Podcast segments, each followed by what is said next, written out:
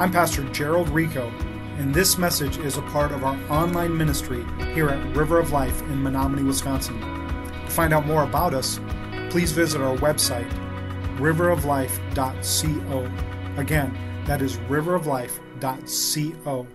But for now, prepare your heart and enjoy this message. Well, good morning one more time. My name is Gerald. I'm the pastor around these parts. I'm so glad that you have decided to worship with us this morning. Uh, we're excited for all that God has in store for us as we are uh, continuing our series on the book of Galatians. Uh, for those of you who may have been here last week or may have connected with us online last week, uh, you recognize that we had to take a small hiatus on uh, this uh, journey into the book of Galatians. And so, in respect of that, first of all, I want to say thank you Thank you to all of you who prayed for me and my family. I am feeling much better. I honestly feel like Sunday was a turnaround day uh, for me. I was uh, dealing with a fever, the cough, everything, and um, by the end of the day, I was feeling better. The fever had broken, and I get to be here with you guys today. So, thank you guys for your prayers. Thank you to everyone who was a part of making sure this thing continued to move forward, the church continued to move forward, even though I wasn't here, even though Mark wasn't here. Um, we, we were able to um, make things go forward. But we did have a Mark here, and so I want to say thank you to Mark Dunn for the word you brought last week. Um, and actually, I'm going to test the rest of you to see how good of a job Mark did. No pressure, Mark. But, um, but here, here, here's the question for you. He, he spoke about um, surrendering to God. And he mentioned the fact that there were two spies that gave a good report when they were sent out. Here, here, here's the test How many of you remember the name of the two spies that had a good report? Just, just yell them out if you know the names.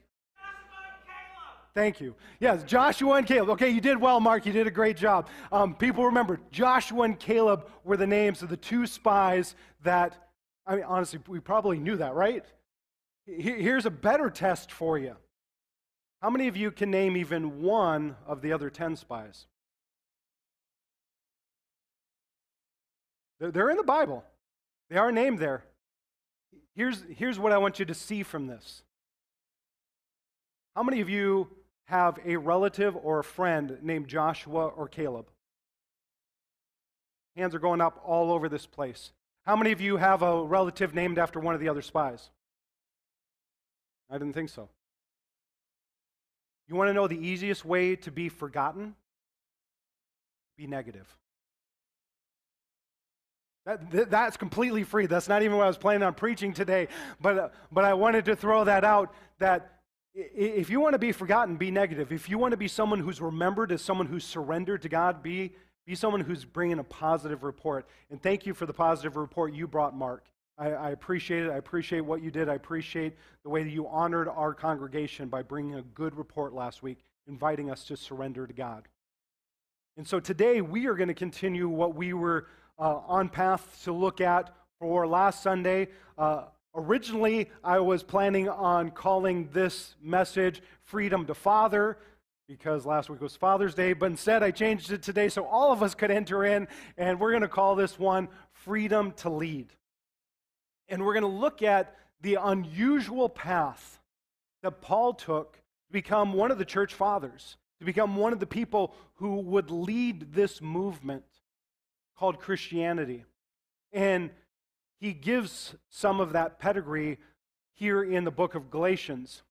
For those of you who maybe weren't with us last week or you may be not that familiar with the book of Galatians, uh, the book of Galatians was written by a man named Paul. It was actually a letter to a church that was dispersed throughout the entire region. It, it, was, it was more like, Galatia was more like a state. So he wasn't writing to just one church, he was writing to several churches in a region.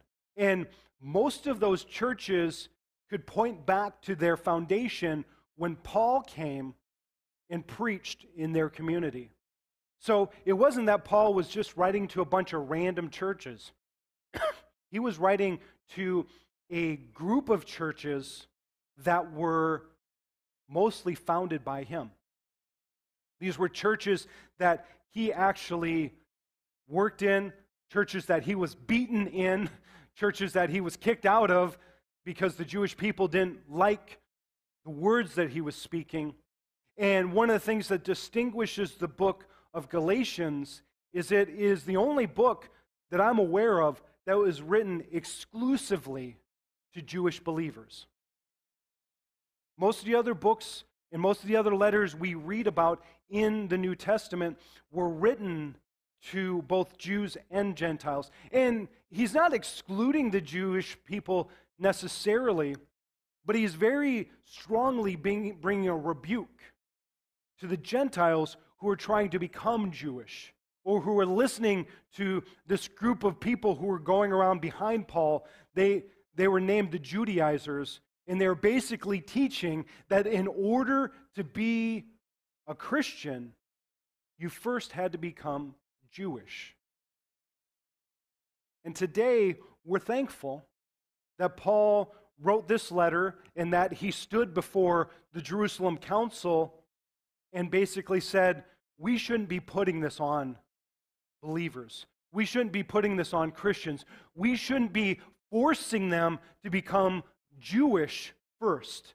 Jesus came so that anyone could be saved, that whoever would call upon his name, whether they're Jew or Gentile, they could come in, and that they don't have to follow the Jewish regulations any longer. That they can be Jew, they can be Christians without first becoming Jewish. And for those of us sitting in this room, most of you should be praising God for that because I would assume most of you are not Jewish by descent. I don't know if you've done your ancestry.com yet or, or any of those things to find out, you know, may, maybe there's some, you know, sneaking in there somewhere, but most of you are not Jewish by descent. And so we have the privilege of having this message this morning because Paul was adamant that it's Jesus only. It's belief in Him only. It's trusting in the work of the cross only. Nothing else is necessary to believe. And we talked about that two weeks ago. That that's all you need. You have the freedom to believe in Jesus Christ right now. You have the freedom to enter in, to study God's Word, to receive His Holy Spirit, to be changed and transformed by the renewing power of the cross of Jesus Christ right now because of this message being proclaimed in Galatia. This was the first place that it was openly proclaimed to Gentile believers. And now, as we've learned, they're trying to go backwards. They've received Jesus Christ, but now they're feeling like they're maybe not fully Christian. They're not fully experiencing all that God has for them because they're not also Jewish. And so some of them are wavering on this do we become Jewish or do we stay as we are? And so the next passage that we're going to read through, Paul takes some time and helps them understand that he was given this privilege of taking this message to Gentiles, to helping them understand what was the true path. And that he had the authority not because of anything else, but because it was given to him by Jesus Christ. That Jesus himself gave him the authority to preach this, and then that authority was confirmed by other people. And so we're going to look at a very long passage. I warned you last week that, or sorry, two weeks ago, that as we go through this, uh, we're going to end up trying to read through most of the book of Galatians, which means we're going to have some longer passages we're going to work through. And so today is one of those longer passages. Do all of you have a tolerance for the Word of God? Are you willing to listen to larger passages of Scripture rather than just sound bites? Awesome. I see a lot of nodding heads. I see a lot of smiling faces. So I'm excited. You are excited to hear from God's Word today. So we're actually going to read a very long passage. We're going to start in Galatians chapter 1, starting in verse 11, and we're going to all go all the way to Galatians chapter 2, verse 13. So if you wouldn't mind standing with me for the reading of God's word, if you're online, you're invited to stand if you're able to, uh, to read along with God's word. If you would like to just listen, you are welcome to do that. The words will be on the screen behind me, or if you have your Bible, you're free to open to Galatians chapter 1 and, and read along with me. But in any case, let's hear the word of the Lord this morning from the New Living Translation. This is how it reads. Dear brothers and sisters, I don't I want you to understand that the gospel message I preach is not based on mere human reasoning. I received my message from no human source, and no one taught me. Instead, I received it by direct revelation from Jesus Christ. You know what I was like when I followed the Jewish religion, how I violently persecuted God's church. I did my best to destroy it.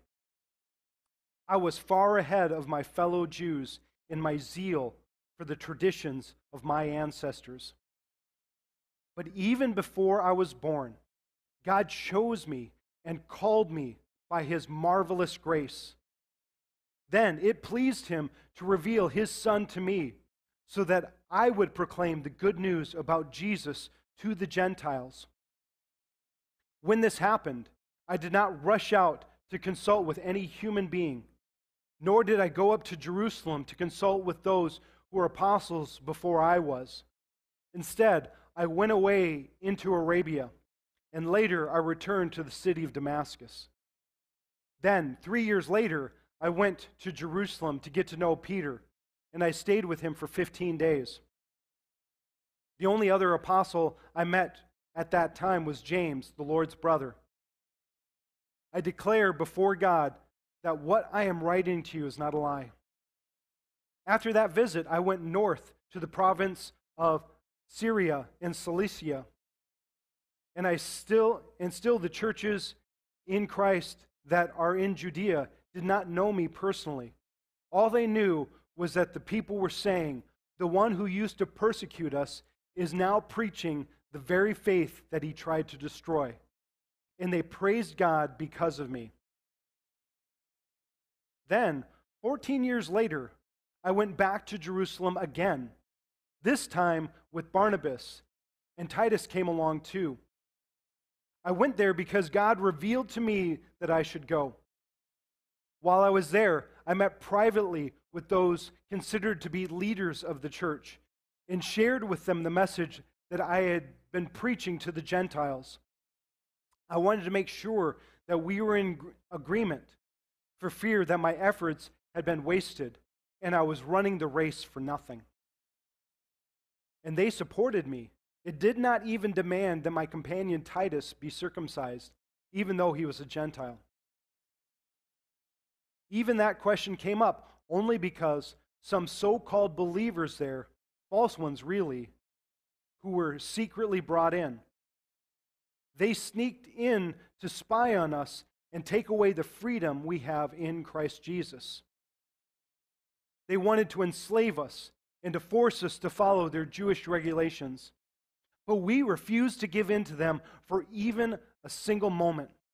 We wanted to preserve the truth of the gospel message for you. And the leaders of the church had nothing to add to what I was preaching. By the way, their reputation as great leaders made no difference to me, for God has no favorites. Instead, they saw that God had given me the responsibility of preaching the gospel to the Gentiles, just as he had given Peter the responsibility of preaching to the Jews. For the same God who worked through Peter as an apostle to the Jews also worked through me as an apostle to the Gentiles. In fact, James, Peter, and John, who were known as pillars of the church, recognized the gift God had given me, and they accepted Barnabas and me as their co workers. They encouraged us to keep on preaching to the Gentiles while they continued their work with the Jews. Their only suggestion was that we keep on helping the poor, which I have always been eager to do. But when Peter came to Antioch, I opposed him to his face, for what he was doing was very wrong. When he first arrived, he ate with the Gentiles believers who were not circumcised. But after, when some friends of James came, Peter would not eat with the Gentiles anymore. He was afraid of the criticism from these people who insisted on the necessity of circumcision. As a result, other Jewish believers followed Peter's hypocrisy, and even Barnabas was led astray by their hypocrisy. Let's pray. Heavenly Father, we thank you for your word. We thank you for the richness of your word. We thank you for the faithfulness of Paul and Barnabas, of Peter and James, and the other apostles and church leaders who allowed this message to go forward, who faithfully preserved the words of their interaction so that we could have a confidence this morning that our salvation is not based on our ability to follow Jewish law, but our salvation is based on our acceptance of Jesus Christ as our Savior. God, this morning I pray that you would raise up leaders. You would raise up people who recognize a call of God on their lives to lead others towards your truth. That all of us have called to be, been called to be ambassadors of Christ Jesus, taking this good news to everyone so that some might be saved. God, we thank you for who you are. We thank you for what you're doing.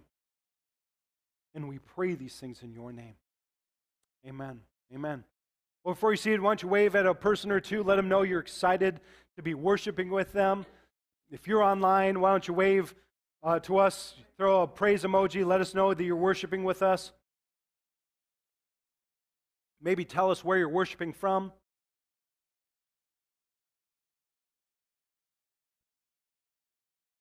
Well, again, I hope it didn't hurt you to go through such a long passage. And I hope that you're taking time and reading through the book of Galatians. Because what we often do with the Bible is we read it in small chunks, we read it out of context, and we read it by ourselves. When the Bible was written, it was written in big chunks, and it was meant to be read as an entire thought. And it was meant to be read in public amongst large groups of people. And it was meant to be discussed in public too. So I hope you are taking some time reading through the book of Galatians, talking about it with your family, talking about it in small groups, getting together with people and asking each other questions about the things that you're learning. Because that's what gives the Word of God power. It's great if you're going home and, and you're reading your daily crumb, I mean your daily bread, and, and, you're and you're taking a little piece and you're meditating on a little piece. That's great too. but the, the Bible was designed to be consumed in large portions with other believers. And so I hope you will take advantage of that during our study of Galatians. That you would get together at least one time during this with somebody that you maybe wouldn't normally get together with. And you talk through the things that you are learning. And by reading large portions like this, it gives you context. It helps you to see this is not just verses that we get to cherry pick and pull out and say, well, that, I like that verse, and I'm going to throw away the rest. They, they, they fall in line in a greater story. And I hope, I hope as we go through this book, you're going to become more in love with God's Word, more in love with the beauty of seeing it all in context. And that's why I've been trying to help you guys to see even the bigger context of why the book was written and why it was important. And as I already mentioned, it was written by Paul, and he was trying to defend the fact that he was an apostle, that, that he had the right to say the things he was about to say. Because as we get deeper into the book, you're going to find he's going to say some very hard things. He's going to say some things that are going to be difficult to hear. They're going to be difficult for us to hear, and even more so, difficult for the early church that he was writing to to hear because he was correcting a problem. I asked last week how many of you are excited for church conflict. I didn't see a lot of hands raised, but the truth is, if there wasn't church conflict in the early church, we wouldn't even have this book. We wouldn't even have recorded for us these words if there wasn't some conflict that was being addressed. And that's what's happening here in the book of Galatians. And so, one of the things that I want you to see I hope most of you in this room would feel like you've been called to lead. You've been called to be an influencer for the gospel of Jesus Christ. Maybe you're never going to be on stage. Maybe you're never going to pick up a guitar and, and lead. Maybe you're never going to sing. But all of you are called to be an influencer. All of you are called to take the gospel that you have been given and give it away to other people. And I want you to see that Paul gives us a pretty simple recipe for what it takes to be someone to lead. And like I said, he didn't take the traditional path. And we're not going to necessarily do exactly everything Paul did, but we can pull from some of the things that he did so that we could better understand what it takes to be someone to lead and to be someone who takes this gospel to other people. The first thing that I see in this story that we just read, in Paul telling about his path towards leadership, is that we need to hear from God. That, that if you want to lead, you've, you've got to hear from God. You've got to hear God's call in your life to be a leader. And now, before you feel like you're exempt, if you are in this room and you call upon the name of Jesus Christ, or you're watching online and you would say, Jesus Christ is my Lord, I've already got a call for you. You can find it in Matthew chapter 28, verses 18 through 20, in which he tells you, Go, make disciples, teach them what I have taught you, baptize them in the name of the Father, the Son, and the Holy Spirit, and I'm with you always. So there's your call. If you have called upon the name of, the G- of Jesus Christ, you have been called. All you got to do is read that, and you have heard from God. You have been called. Sometimes it takes a different hearing from God if you're called to do something specific, but I would encourage you to seek God for that as well. And so for Paul, he had a very unique call. In, verse 12 of chapter 1, we read, I received my message not from, human, from no human source, and no one taught me. Instead, I received it by direct revelation from Jesus Christ. Let me hang a warning on this verse. If you ever hear somebody else say this, be cautious. If somebody ever tells you, I didn't get my authority from anyone else, I got it from Jesus alone. Jesus appeared to me only, and I have something special for you because of what he appeared to me. You might want to start backing up a little bit, grab a Bible, uh, start reevaluating what this person is trying to say. Paul, however, we have some pretty good authority on what he's saying because it was recorded in multiple places why he was saying this. He was able to say this because we have eyewitnesses and we have direct testimony that Jesus did appear directly to Paul. That as he was on his way to Damascus to imprison and to murder Christians, God stopped him. Jesus Christ, in resurrected form, appeared to Paul, dropped him to the ground, and said, I have a special purpose for you. And so he went to Damascus, and God healed him, and God set him on a different course. And so when he's saying here, I received this directly from Jesus, he's being honest. And there, there were people to, to corroborate his story. Beyond that, his message completely lines up with Scripture. The message that he preached completely lines up with what Jesus had taught. And so, when, when people say, I got a message directly from Jesus, make sure that they're, whatever they're saying lines up because there's been a lot of people throughout the ages who said, I got a direct message from God, and they were off. They were drinking weird Kool Aids or waiting for comets or, or, or doing all sorts of strange things that doesn't really line up with the message here. Make sure whoever says this is lining up. And make sure you're hearing from God. I try to get up here and proclaim God's word to you. I try to get up here and let you know what I'm seeing from God's word. Make sure you're hearing it for yourself. Make sure you're not just taking what I'm saying for face value, even though I do my studying. But you need to hear from God yourself. You need to go into God's word and dig it out for yourself. That's why I'm encouraging you read through this book. Take some time during the next few weeks and read through the book of Galatians a few different times. Allow God to speak to you through His Word.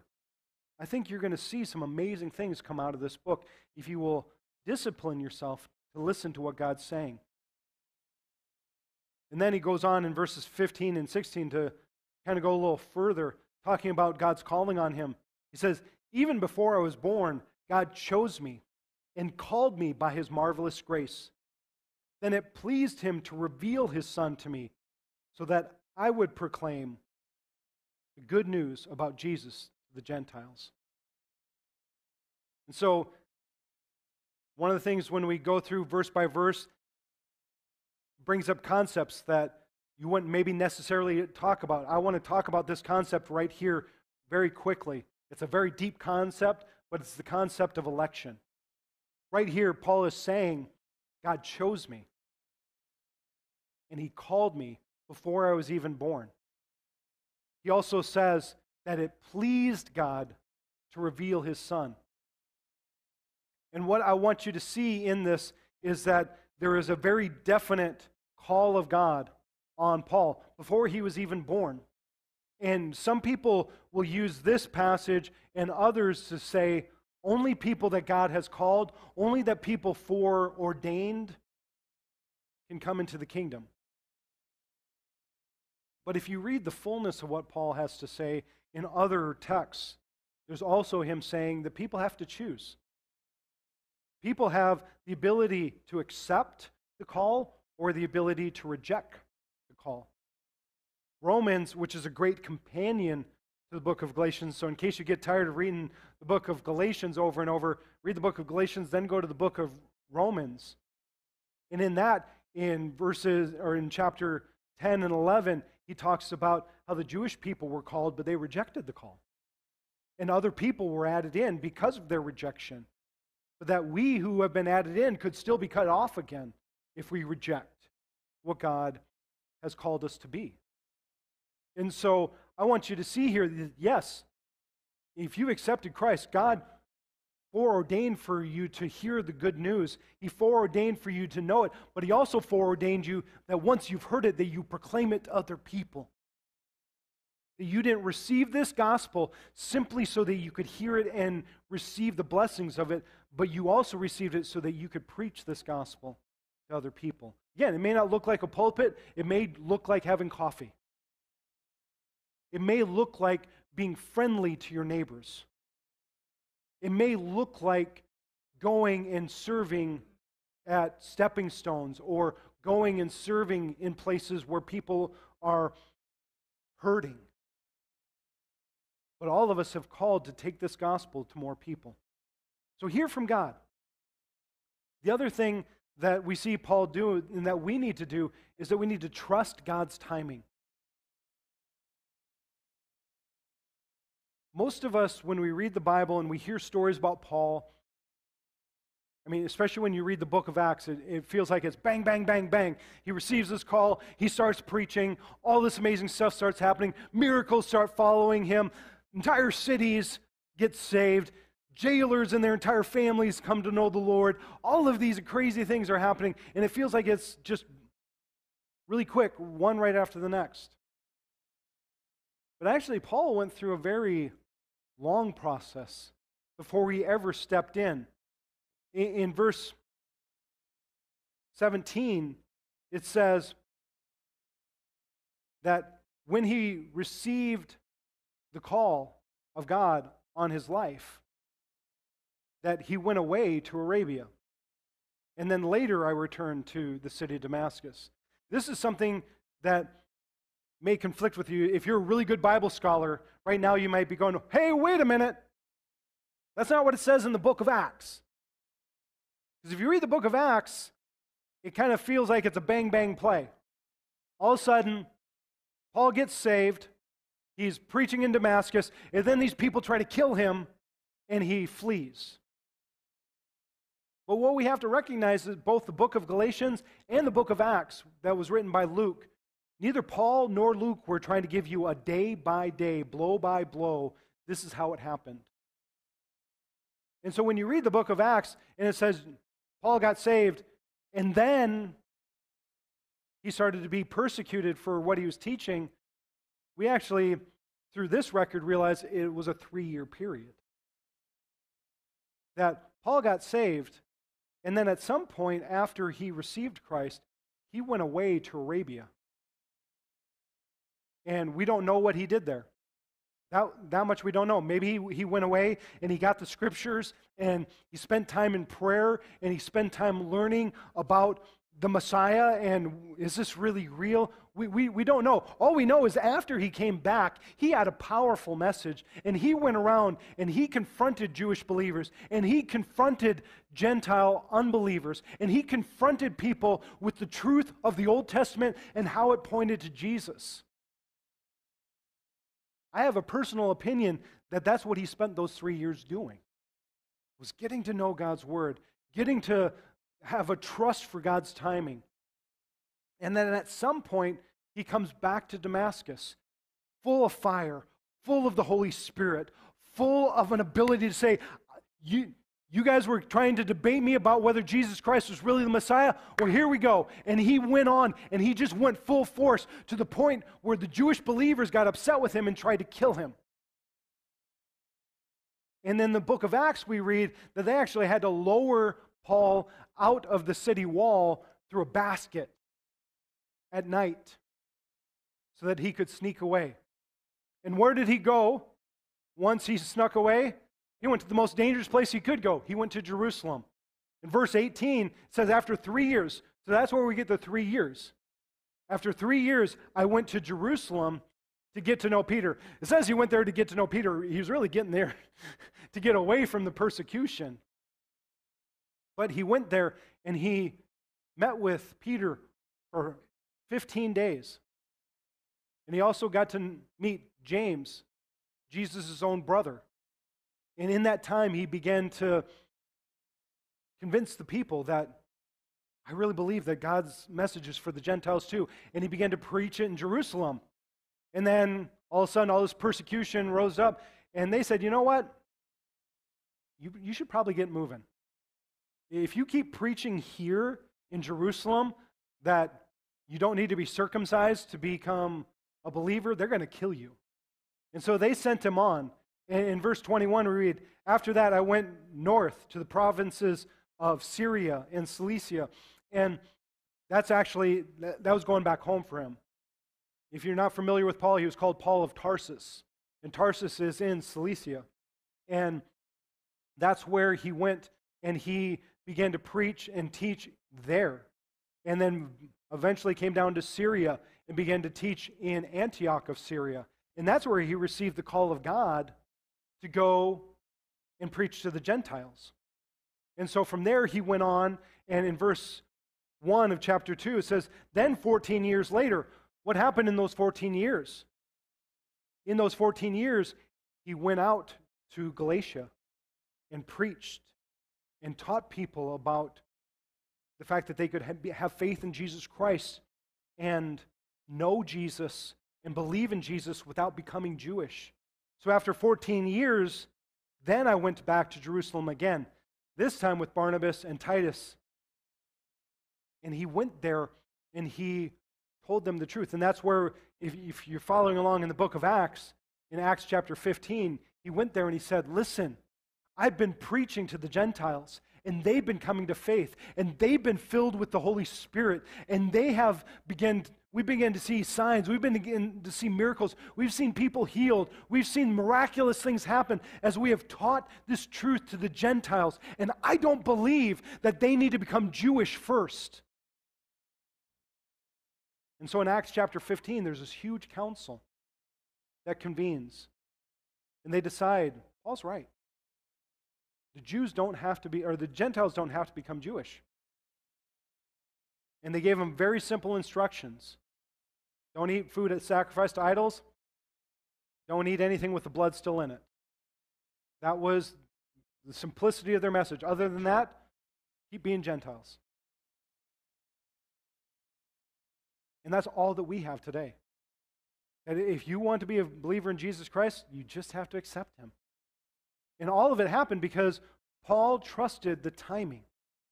And Paul allowed his leadership to be confirmed in timing. So many times we feel a call of God in our lives. We feel like, man, I'm called to lead. God, you, I'm, I'm ready to go. And all of a sudden you come in and you come to the pastor and say, by the way, God called me to leave. You need to step down, and, and I'm the leader now. You know, maybe that won't happen, but I mean, at least I hope that we might have a little bit of a conversation if something like that were to happen. But but you get this call of God in your life, and you just got all this zeal, and, and, and yet you should you should focus that zeal and, and start teaching people about Christ, but also trust that God's going to have some timing. You might have to go off to Bible college. You might have to go and, and get some more education. You might have to learn what it is to lead an organization before you have the ability just to step in and you know come all guns blazing.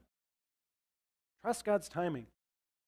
And another part of leadership that doesn't get talked about a lot, that most people maybe aren't the most excited about. They think, well, if you're the leader, everyone has to listen to you, right?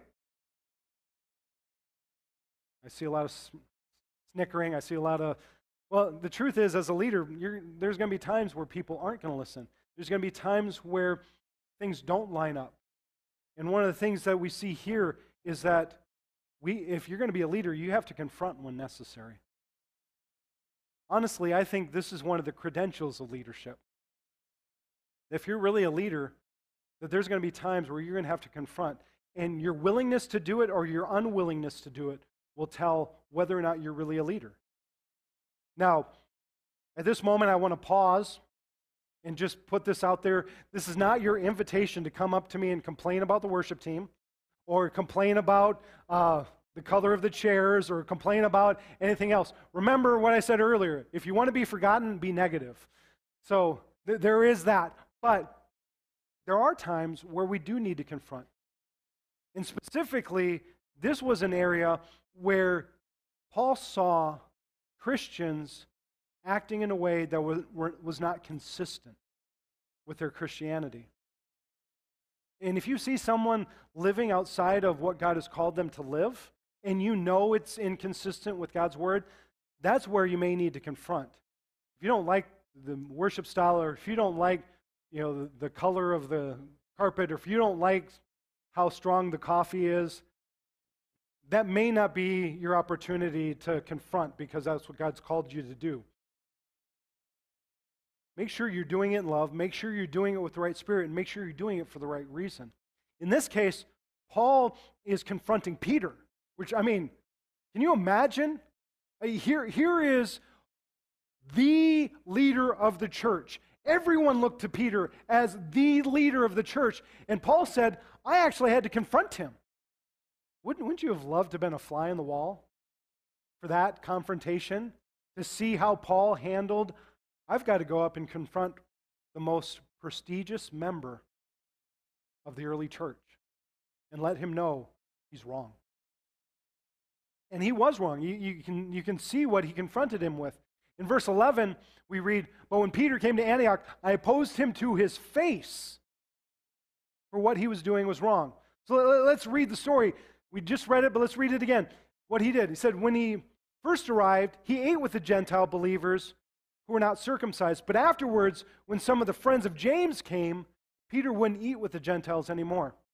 He was afraid of the criticism that these peop- of these people instead who insisted on the necessity of circumcision. So, so let, let, let's paint it in a picture that maybe is a little easier to understand. You know, we had to postpone the, the picnic, but imagine there's a big church picnic. And, and Peter comes and he, he's sitting down at the table with all the Gentiles. He's eating a nice ham salad sandwich because they're delicious. And, and he, you know, yeah, give me a side of bacon. This is wonderful. And Peter's just sitting there hanging out with, with the Gentiles and putting no condemnation on them for being Gentile, putting no condemnation on them for not being circumcised, for not following the Jewish laws, which he shouldn't have. And then the Judaizers show up.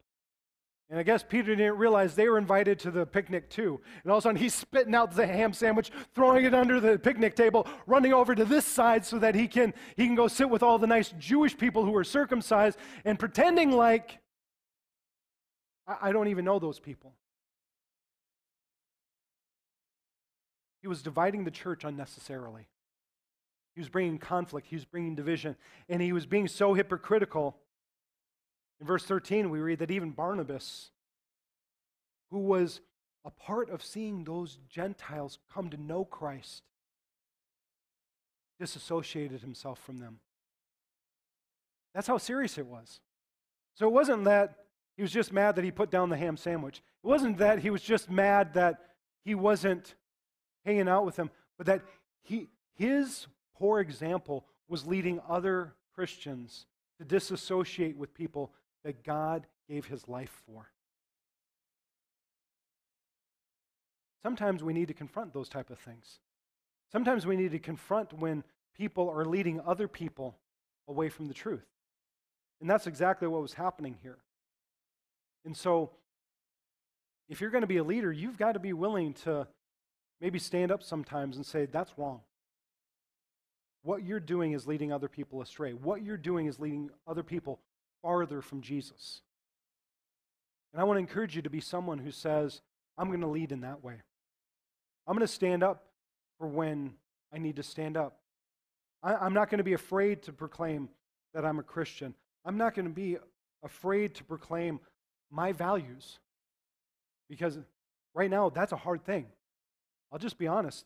The more I read the news, the more I read the way things are going, the more I pray for you, especially those of you who are in secular jobs, dealing with people who are very much anti Christian in their approach to life. And even more so, we're getting more and more people who are becoming intolerant of our message. They're labeling it as hate speech, they're labeling it as something that is against our culture. When it was this message that built our culture and gave us the freedoms we have today. So I want to encourage you be someone who stands up. Be someone who's not afraid. Not that you have to be in people's face, not that you need to attack non believers for being non believers, because at the end of the day, they're non believers. We, we shouldn't expect non believers to act like us, but we shouldn't be afraid to act like us around them. We shouldn't be afraid to be people who stand for prayer, to be people who stand for the truth of Jesus Christ. And we shouldn't be afraid that if we see other Christians who are not living up to their responsibility as a Christ follower, maybe gently bring them aside and say, listen, I feel like your life isn't consistent with what the Bible says. And, may, and maybe you need to bring other people in on it. Maybe it's not something you can do by yourself, and I understand that. But let's not be afraid because we might be saving people from hell. We might be saving people from thinking they have this thing together, but really they don't. And, and trust me, I'm not the judge. I don't got it all figured out either. There, there's times where I don't live up to my own standards. And so this is not about saying we're better than you or we, we've got this figured out better than you do. It's simply saying, how can we come alongside of brothers and sisters and help them grow in their faith? So, I hope you're enjoying the book of Galatians. I hope you continue in the book of Galatians. This is a great book. The next section where he actually we actually have recorded what he said to Peter. It's powerful. And it's actually one of my very favorite sections of scripture. I may say that about a lot of scriptures, but this one is. This one, it actually contains the verse that I try to model my life around. So if you want some, some homework or if you want some digging, try to figure out what in this speech that Paul says is my life verse. But it's in there. I'll let you know next week. But this is a powerful section of Scripture. This whole book is powerful. And I pray that you take some time this week and read it. It's six chapters long. You could read a chapter a day, and you'd even have a day to miss. Or you can just sit down. Your Bible app probably has an audio version, and you can listen to it in, in a couple of different versions. It takes you less than 30 minutes. I, I hope you can spare 30 minutes for God's Word just to listen and let it absorb into your heart. Hear it as one complete story. And hear what God is saying to us through this book. With that, I want to go ahead and pray for us and believe for God to continue to work in this place. Matter of fact, I'd invite you to stand. We're going to worship a little longer. But I want to pray and believe for God's blessing on this service and on what we're doing here this morning. That you would be released to be the kind of leaders God has called each and every one of you to be. That you would be agents of the King. That you'd be willing to stand up and share the truth of the gospel with more people. Let me pray for us. Jesus, we thank you. We thank you for your truth. We thank you that Paul so passionately defended our right to accept you on the basis of your sacrifice and on that sacrifice alone. God, I pray this morning that as we lean in on your truth, as we recognize that you have called us to be leaders, that we would be people who spend time longing to hear your voice, that we would be people who trust in your timing, and that we would be people who would be willing to stand up against a culture that wants to teach something other than your truth. And that we would say, no, this is the truth. This is the way. Walk in it. God, I pray this morning that you would speak to hearts, that you would raise up leaders, that you would raise up a call, that people who may have been running from a call of God would choose to say, Today I'm making a declaration. I will follow the call of God on my life. God, that if there's anyone in this room or anyone who's watching online and they haven't accepted you as their Lord, that they would feel the call of God on them right now. Holy Spirit, I pray that you would, you would speak to their hearts, that they would feel you drawing them to Jesus right now as we pray. And if that's you, I would encourage you to pray a simple prayer. You can use my words, you can use your own. You can say this out loud, you can say this in your heart. But I encourage you to pray something simple like this Say, Dear Jesus, I believe in you. I believe that you died for me. And I believe that God rose you from the dead.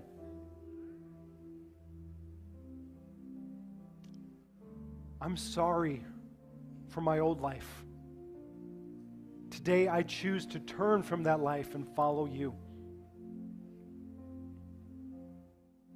I trust in the perfect gift of your salvation.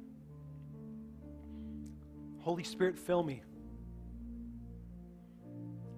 Help me to follow Jesus every day. God, I thank you for this new life. Today you have mine as I pray this in Jesus' name. Amen. Amen.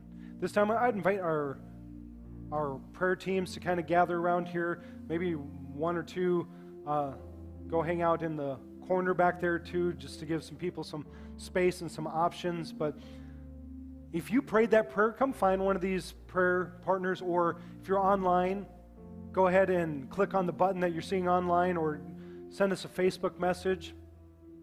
But we're going to spend some more time in worship right now.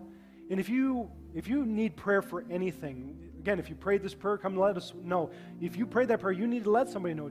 God says if you confess with your mouth and believe in your heart, you will be saved. So confess it to somebody. Confess it to somebody that you've made this decision today. We want to make sure you get the resources you need to live for Christ. But if you need prayer for anything at all, we've got people all over the room right now who are stationed ready to pray for you. Come find one of us. And, and let's, let's pray for freedom. Let's pray that God would break chains during this series, that all of us would be walking in a greater freedom than we've ever known. That if you have a fear to share your faith, come admit this to one of us and let us pray for you and let us believe for God's salvation to be stronger upon you, that you would be willing to share your faith more readily, or whatever it is. Maybe you have a need for healing, maybe you have a need for a financial miracle. Come find one of these prayer partners and let us pray with you. We are excited for what God's doing in our church, and we're excited for the freedom that He is offering us. So let's worship. If you don't want to come forward, let's just spend some time and worship God and the awesome God that we serve. Amen. Love you guys. I hope to see you again next week.